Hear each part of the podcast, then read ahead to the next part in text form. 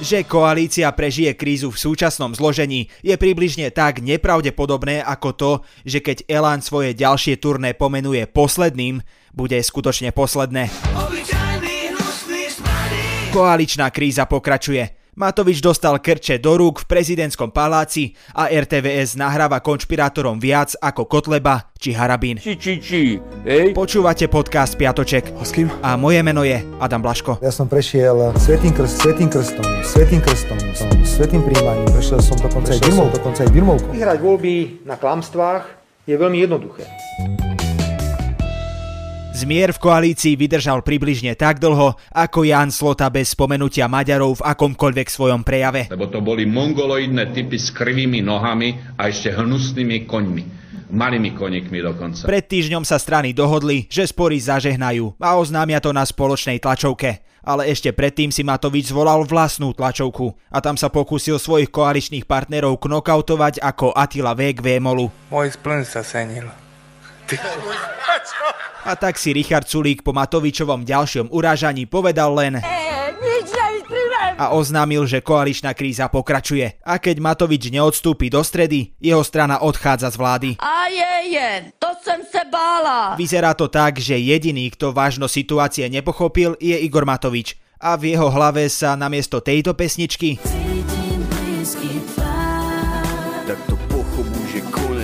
neustále prehráva len táto. Matovič si však uvedomuje, že nemôže vládnuť sám. A napríklad taký Jaroslav Naď už asi hľadá náhrady, s kým by sa do budúcna dalo spolupracovať. Môžete vylúčiť, že by ste vládli s podporou exposlancov LSNS? Ale ja to, ja, ja neviem, čo bude, rozumiete mi? Ja, ako mám čokoľvek, ja môžem vylúčiť, ja to nechcem. Ale ja čo ja viem, čo bude, ja viem, ako sa to vyskladaš. Neskôr, keď sa z možnej spolupráce Náckov a Oľano stala kauza, Jaroslav Naď vystúpil znova. Ohradil sa voči tomu, že by boli schopní spolupracovať s odidencami z SNS a pôsobil nahnevane. Keď sa ho novinár neskôr kontrolne znova opýtal, že či teda takúto spoluprácu vylučuje, znova povedal, že v tejto chvíli nevylučuje nič. A spojenie Oľano a LSNS a ich odidencov zas nie je až také nereálne. Veď aj tento týždeň ukázali, že sú schopní hlasovať spoločne za zmenu ústavy. Kotleba navrhol do ústavy doplniť vetu, že rodičia sú otec, muž a matka, žena. A zároveň chcel znemožniť transrodovým ľuďom zmenu pohlavia a doplniť, že kebab sa môže podávať jedine v placke. Dobre, priznávame to. To posledné do ústavy doplniť nežiadal, aj keď z týchto požiadaviek by to bolo asi to najrozumnejšie. Za znemožnenie transrodovým ľuďom zmeniť si pohlavie hlasoval aj Boris Kolár. Ten totiž to asi neuniesol predstavu, že by sa na ich pohlavné orgány díval aj niekto iný, ako on. Všetci dobre viete, že ženy mám rád. A ku koaličnej kríze len toľko, že Matovič tak veľmi bojoval za to, aby sa späť nevrátila mafia, až im napokon kvôli svojmu egocentrizmu vládnutie odovzdá na zlatom podnose. Can I, can I go uh, next time? Nie, na budúce už asi nebude. I'm prime minister here. Yeah, probably last time. Tento týždeň sa stala aj vec, ktorej absolútne nerozumieme. Milan Krajniak odstúpil zo svojej funkcie. Ale to nie je tá vec, ktorej nerozumieme. My len nechápeme, že ako je do pekla možné, že si na odstupovanie zabudol obliecť maskáče. Podávam demisiu na funkciu ministra práce, sociálnych vecí a Slovenskej republiky. Asi si ich neobliekol preto, že keď si silou mocou chcete vydobiť pozornosť, nedáva logiku splývať s prostredím.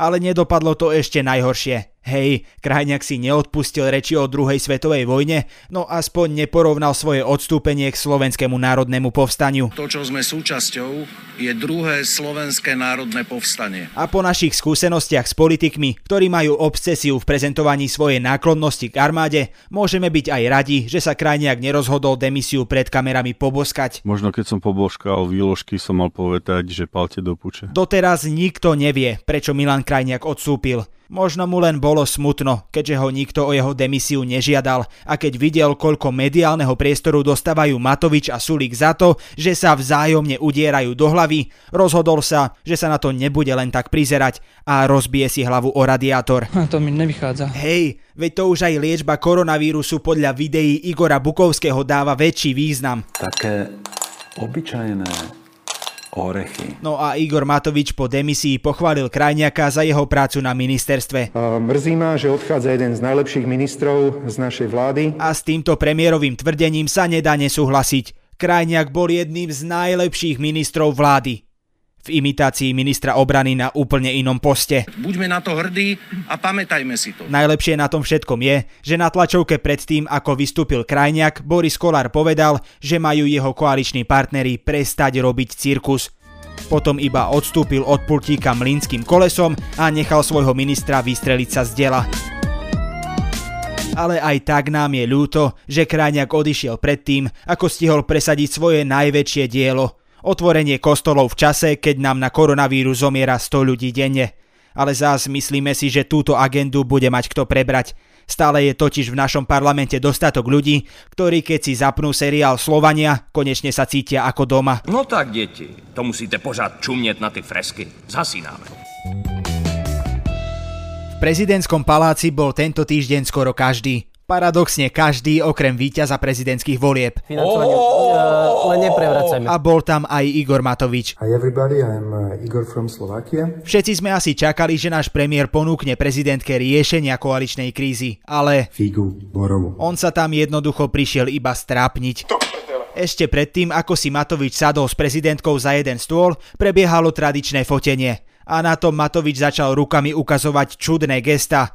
Chvíľu to vyzeralo, že si premiér je vedomý, že na svojej stoličke už dlho nevydrží a hľadá si novú profesiu. Asi by chcel byť reperom a stavíme sa, že svoju reperskú kariéru by zahájil distrekom na Sulíka.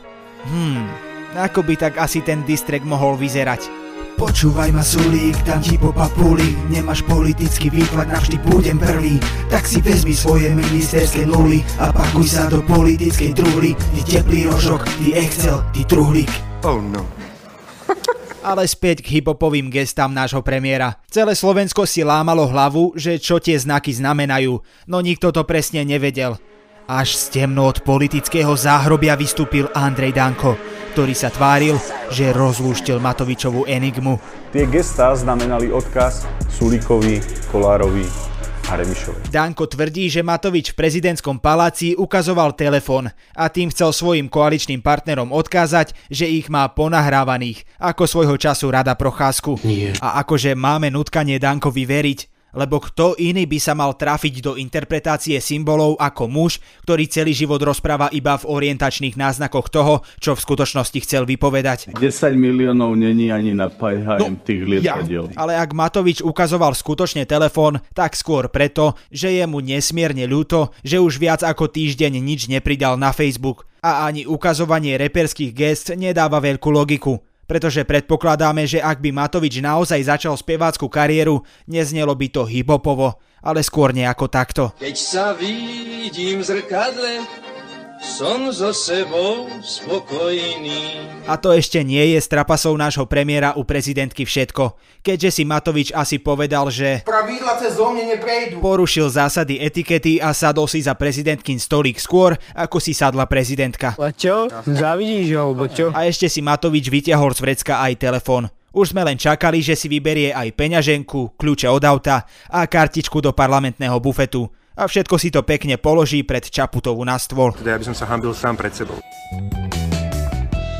Tragédom týždňa sa prvýkrát nestáva osoba, ale inštitúcia. Ostal som v šoku. Inštitúcia, ktorej sa na fungovanie skladajú všetci občania a mala by plniť úlohu vzdelávateľa obyvateľov.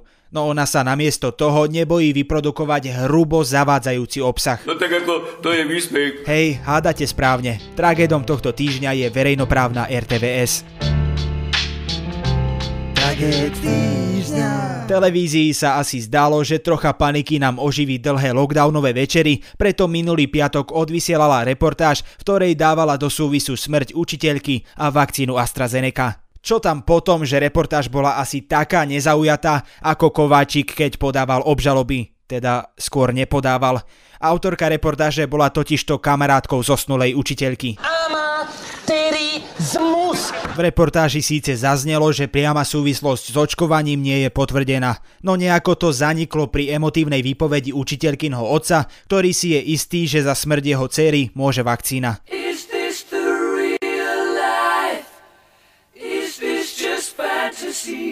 A keďže všetci vieme, že emócie sú pútavejšie ako fakty, ja sa už na to nemôžem pozerať. Je mi navracanie z toho. Správa sa začala šíriť na Facebooku rýchlejšie ako korona na oravskej svadbe. Na Orave, dobre, na Orave zdravo. Reportáž prispela ku strachu a dezinformáciám okolo očkovania a Rada pre vysielanie a retransmisiu dostala na ňu za 3 dní 15 ťažností. Good job. Good job. Really good job. Ale teraz vážne. Panika je to posledné, čo nám v tejto situácii pomôže. Takže sa uklonite. Svetová zdravotnícka organizácia, Európska lieková agentúra aj Šukl hovoria, že úmrtia nemajú súvis s očkovaním. Výskyt trombózy u ľudí po očkovaní nie je vyšší ako výskyt trombózy pri neočkovanej populácii a odborníci sa zhodujú na tom, že vakcína AstraZeneca je úplne bezpečná. A je neuveriteľne smutné, že to musí vysvetľovať humorný podcast, zatiaľ čo verejnoprávna televízia vypúšťa absolútne bludy. Tento príbeh je smutný. Ak sa vďaka niekomu táto pandémia skončí, tak vďaka vedcom. Tak im prosím, dôverujme. A na záver krátky prehľad správ. Dominika Cibulková sa vrátila z dovolenky. Á, ďalšia radosť vo mne. Ak ste si doteraz mysleli, že by o tom mala hovoriť čo najmenej, asi nie ste jedným z programových režisérov RTVS. Tí sa totiž rozhodli, že ju zavolajú diskutovať na tému Z okresu výjsť nemôžeme, exotiku dovolenú máme. Čože? Pôvodne sme chceli povedať, že snáď moderátorky programu Silná zostava nepresvedčí Dominika na malý výlet na Bali. Medzi tým ale štát zakázal dovolenky v zahraničí. Francúzski študenti za nelegálnu party v Grécku musia zaplatiť 6900 eur. Žena, ktorá policajtom otvorila, tvrdila, že v byte sú len traja. Zvyšní žurujúci však evidentne nemali neviditeľný plášť Harryho Pottera a tak sa poschovávali v skriniach a pod posteľou. Fakt sa mohli snažiť schovať lepšie. Veď takto by ich našiel aj Pavol Rusko. Sem slepý, kur... slepý sem. Štát otvoril čakáreň, v ktorej sa môžete nahlásiť do poradovníka na očkovanie. Akurát nedomysleli to, že nestačí vymeniť len formulár, ale bolo by fajn vymeniť aj server. A tak to celé zaspadlo. Asi sa len riadili výrokom Roberta Fica. Že ak prestane fungovať bordel, treba vymeniť dievčatá a nie postele. Na tomto podcaste spolupracujú Kristýna Janščová, Kristina Ďuriková a Viktor Hlavatovič. A na záver taká pikoška. Vedeli ste, že hovorkyňa strany Hlas sa volá Patricia Medveď Macíková? Hej, to je asi najviac ňuňu meno na svete. Ňu, ňu, ňu, ňu, ňu, ňu. Ako keby nestačilo, že je Macíková, ešte si aj vezme medveďa. Potkat medvěda ve volné přírodě není zas taková rarita. Finančne nás môžete podporiť na stránke patreon.com lomeno piatocek. Do diskusí s nami sa môžete zapájať na našom Discorde a sledovať nás môžete na Instagrame. Všetky odkazy nájdete v popise. Boskávame vás všade.